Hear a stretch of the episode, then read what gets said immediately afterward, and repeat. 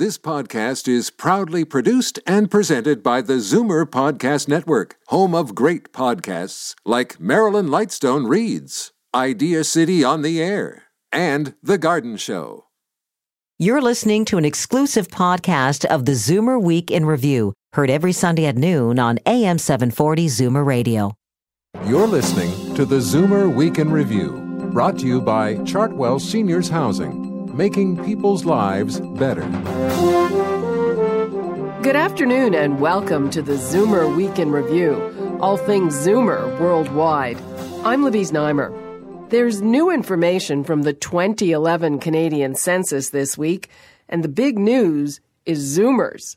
There are more of us than ever, and our numbers will keep growing. I think one of the things they have to recognize is that the people are going to work longer, and there's very little development done around staying in the labor force longer. I'll talk to author David Cravit about how government, business, and the younger generation can prepare for this new reality. Are you a hunter or a farmer? Renowned doctor Mark Liponis thinks we're all either one or the other, and that determines what we should eat to stay healthy at a healthy weight. He'll tell us more a little later on. How many roads must a man walk down? And this week, Bob Dylan was awarded the Medal of Freedom by U.S. President Barack Obama. It's the highest award a civilian can receive, and it honors Dylan's incredible contribution to American culture. Coming up, We'll hear some of the music that made him an icon, but first, here are your Zoomer headlines from around the world. Researchers believe they've found one of the secrets to living a longer life staying positive.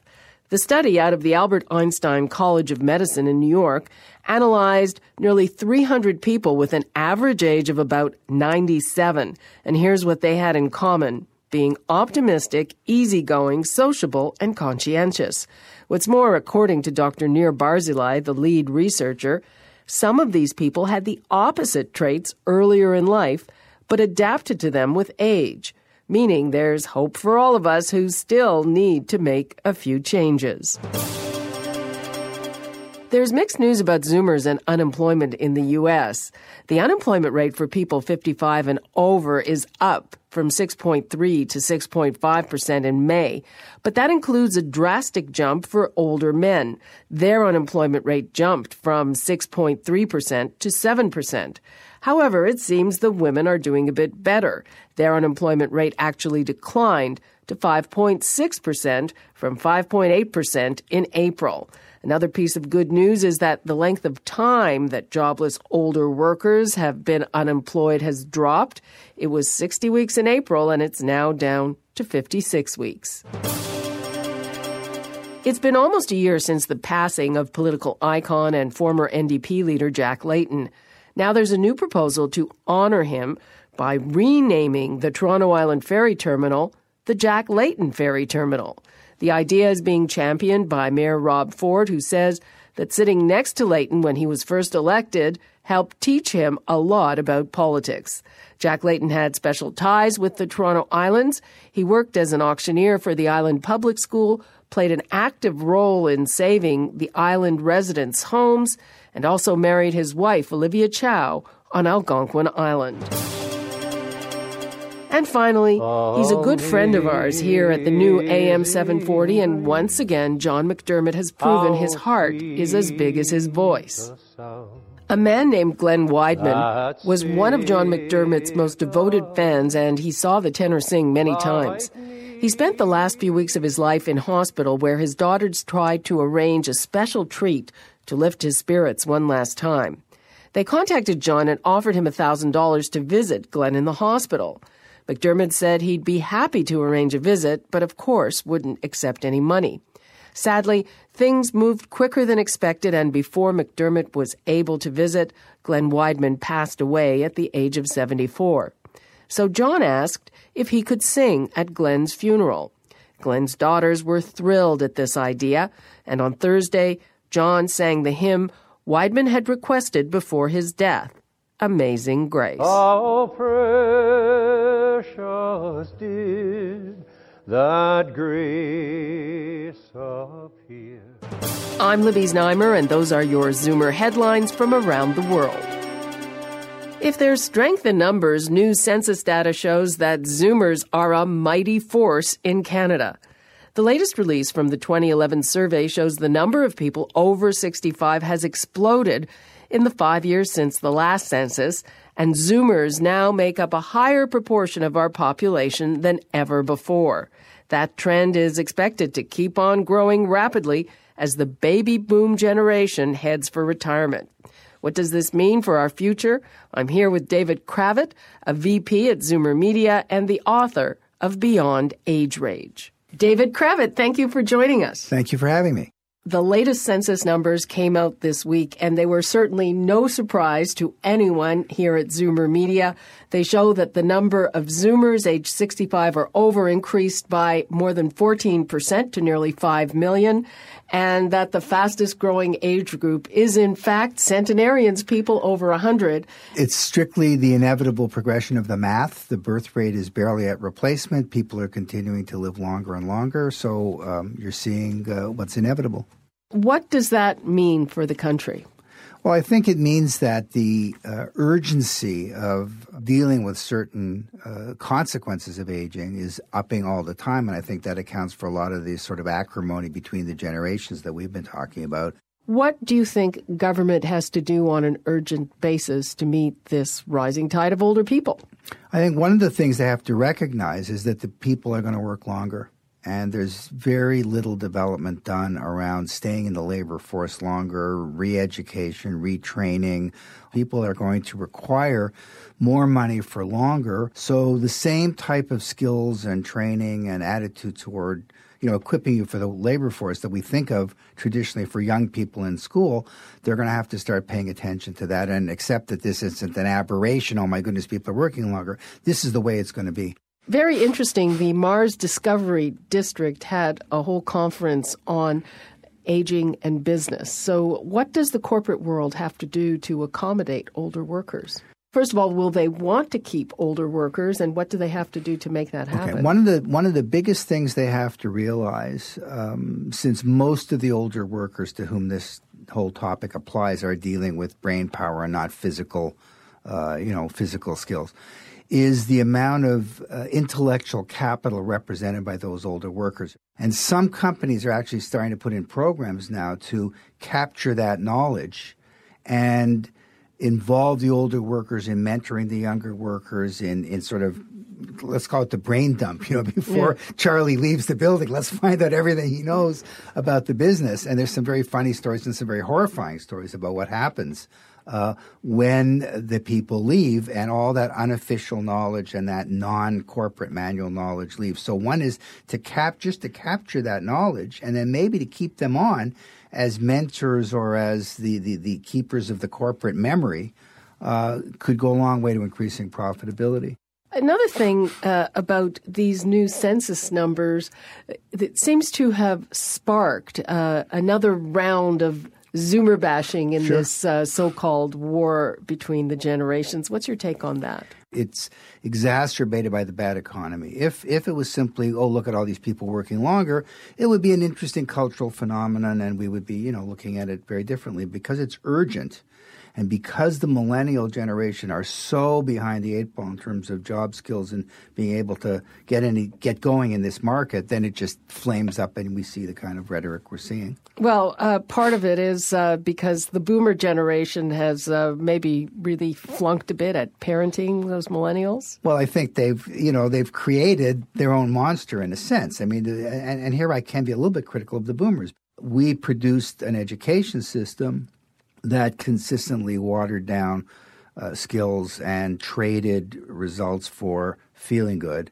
And why would we be surprised that uh, we have what we have?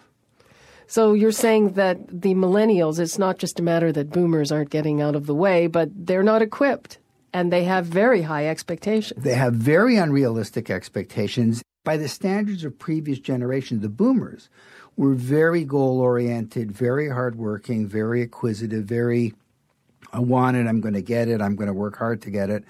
And by those standards, the millennials today are cream puffs. You wrote an editorial countering another editorial saying that boomers are getting a free ride. In fact, a lot of boomers are supporting their adult children.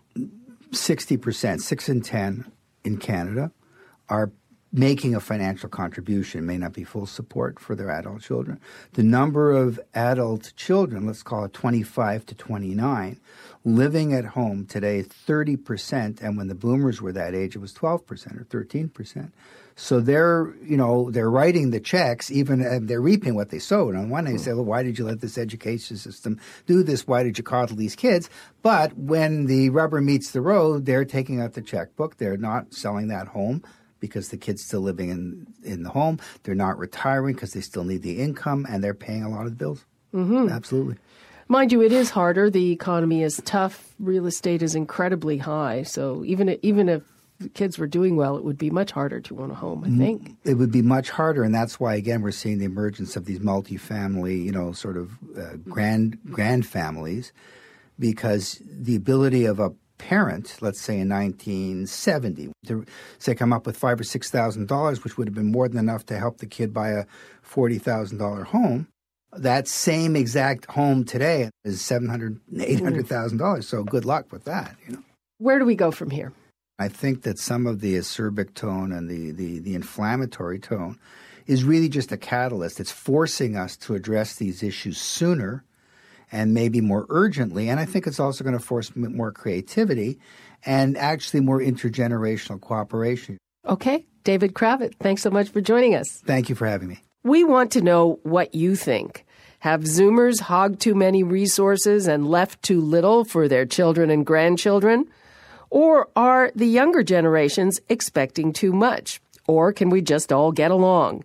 Email us, zoomerweek at zoomerradio.ca, and give us your opinions. That's zoomerweek at zoomerradio.ca. I'm Libby Znaimer, and you're listening to the Zoomer Week in Review. It's barbecue season, and that means burgers, steaks, hot dogs, sausages. Now, we've all heard these things are bad for us, but Research by Dr. Mark Liponis suggests that if you're a hunter type, you shouldn't shy away from eating meat. We'll tell you exactly what that means in a moment. You're listening to the Zoomer Week in Review, brought to you by Chartwell Seniors Housing, making people's lives better. Are you a hunter or a farmer? I'm not asking about your work or your hobbies, but about your body type. Canyon Ranch medical director and author Dr. Mark Liponis says knowing the answer to this question is the key to reaching and maintaining your ideal weight. He'll be speaking at Idea City about his new book, The Hunter Farmer Diet, and I reached him at his office in California. Dr. Mark Liponis, thanks so much for joining us. Great to be here, Libby. Thank you. We all know so many people, especially in our demographic, have a hard time achieving a healthy weight and maintaining it, and you say you have a solution. It's really about individualizing. It's about personalizing the approach to eating. And, and it's not just about losing weight. It's about eating right for you and to help you get healthy and prevent illness, not just to lose weight. You call it the hunter farmer diet. Explain. Well, there's actually two diets. There's the hunter diet and there's the farmer diet. As you can imagine, they're very different. The hunter diet is a very high protein diet. It's a diet that a person eats more intermittently, not not so often. The farmer diet is more a grain-based diet. It's more a carbohydrate-based diet. It's actually more of a grazing kind of diet, and they're almost opposite approaches that different people need eh, depending on their body type. And you're saying that most people are either a hunter or a farmer, and very few are an equal blend of each. Is that right? Well, sure, and it's it comes down to genetics, and that is, you know, did we have hunter type parents or farmer type parents, and what did that do? You know, how did that leave us? Our listeners are probably wondering, what are we talking about? And these two people are actually very different. They look different. They act differently, and they they have different looking blood and different metabolisms. So they're very different in terms of how their their body works. How do you know if you're a hunter or a farmer? There's two basic, easy ways to figure it out. The first is where somebody gains weight. And the hunter tend to gain more belly fat. And how do you tell if you're a farmer? Well, the farmer has more butt, leg, and hip fat. They actually tend to put on more fat under the skin. And so they tend to have bigger, wider hips than the hunter. So they tend to put on more weight in the lower body. The belly fat is more prone to diabetes, more prone to cardiovascular disease. They're likely to have more heart disease, more stroke, more high blood pressure. And the hunter type is the type that has more belly fat, and they really don't do well with carbs. They have to reduce their carbohydrate intake. They have to control their intake of carbs, and particularly the grains. And the reason, you know, I call them hunters is, you know, if you think about what a hunter could eat, you know, a hunter, or let's say a hunter-gatherer, you know, they could kill an animal, they could catch a fish, they could find a, a, a nut, a fruit, a root, a berry, something like that. It was all fine. Well, what, what couldn't a hunter get? Well, a hunter can't hunt a loaf of bread. They can't hunt pasta. They can't hunt oatmeal. They can't hunt cereal, the grains. So the hunter can't can't eat the grains. That's that's what the hunter has to be careful about. The hunters and the farmers have very different looking blood. The hunters, they have higher blood sugar. They have lower HDL, the good cholesterol level. They have higher triglycerides. So all of those factors contribute to pushing them farther down the line towards diabetes and heart problems. The farmer, on the other hand, has the opposite. They have a very low level of triglycerides. They have a very good HDL, and they have low blood sugar. And of course, they need a different diet. They need the grain-based diet. Is it basically that simple uh, that if you're a hunter and you eat more protein, that'll work better for you, and if you're a farmer, you have to eat more grains? Well, yeah, it is simple in that way, but it's not quite that simple. You know, the answer really is that for weight loss, uh, it's really important for us to eat less. It's hard to lose weight if we don't change our eating habits. So it's really about learning to eat less. If you're the hunter type, you eat less grain, less carbohydrate. If you're the farmer type, you eat less fat. Very different. The blanket things we hear now Um, you know, red meat is bad for you and you should only have these tiny little servings of, of protein. Yeah, you know, it's funny how we've come to this conclusion without a lot of science. And, and even though this is the prevailing wisdom of the day, there's not a lot of science to back that up. And, you know, honestly, it, it really doesn't make sense that all of us should be more vegetarians because you know, humans have been on the planet for 195,000 years, and for all but the last 12,000, we've been hunters. You know, there are no woolly mammoths on, the planet anymore. You know why? We ate them. you know, it's really only been the last 12,000 years we've actually learned how to cultivate grains, and that started, you know, in Sumeria back 12,000 years ago. Well, what do you say to the people, and some of them are the food gurus, who say basically eat less, mostly green stuff. And then if you look at the people who've done research on longevity, uh, you know, with say the blue zones, when they look at where do you have people with large collections of, of people who live to be 100, and you find out that they eat more plants than meat. Yeah, I like the idea of eat less. That I do like. Uh, but what they haven't proved yet is when somebody is eating right for their type, whether that's meat or not, how they do. In other words, the long-term comparative studies looking at, you know, meat eaters versus vegetarians, if they're eating right for their body type. That study hasn't been done. And now, can your type change over time? There are times in our lives when maybe it can shift a little bit towards the hunter direction, and that's mainly with aging. You know, as we age, uh, we tend to lose a little bit of the sensitivity to the hormone insulin, and that's really the difference between the hunter and the farmer. And that means, you know, after the age of 50, we're going to tend to skew a little bit more toward the hunter side with age. Dr. Mark Liponis, thanks so much. Thanks, Libby. Bye-bye. Bye. You can take the Hunter Farmer quiz at hunterfarmerdiet.com and you can hear and meet Dr. Liponis at Idea City coming up at Koerner Hall June 13th through the 15th. The answer is blowing in the wind. This week, Bob Dylan was awarded the U.S. Medal of Freedom. Coming up, we'll hear some of the music that left a giant mark on American culture. You're listening to the Zoomer Week in Review, brought to you by Chartwell Seniors Housing making people's lives better. Welcome back to the Zoomer Week in Review. I'm Libby Znaimer. This week, Bob Dylan was awarded the Medal of Freedom by U.S. President Barack Obama. It's America's highest civilian award, and it was given to Dylan for his contributions to popular culture. Obama remarked that he listened to Dylan in college and felt that his world opened up because Dylan captured something about America that was so vital. We'll honor Bob Dylan with one of his early tunes, a song that became iconic. Here is The Times They Are a Changing. The gather round people wherever you roam and admit that the waters around you have grown. For the times they are a changing. That was Bob Dylan with The Times They Are a Changing. Dylan was awarded the Medal of Freedom by U.S. President Barack Obama this week. And that brings us to the end of another edition of the Zoomer Week in Review. I'm Libby Znaimer. Thanks for joining me today. I hope you'll be back next week. With all this talk of us living longer than ever, we'll need to sort out our finances. And the wealthy barber, David Chilton, will be here to help us do just that. See you then. This has been an exclusive podcast of the Zoomer Week in Review, heard every Sunday at noon on AM 740 Zoomer Radio. This podcast is proudly produced and presented by the Zoomer Podcast Network, home of great podcasts like Marilyn Lightstone Reads, Idea City on the Air, and The Garden Show.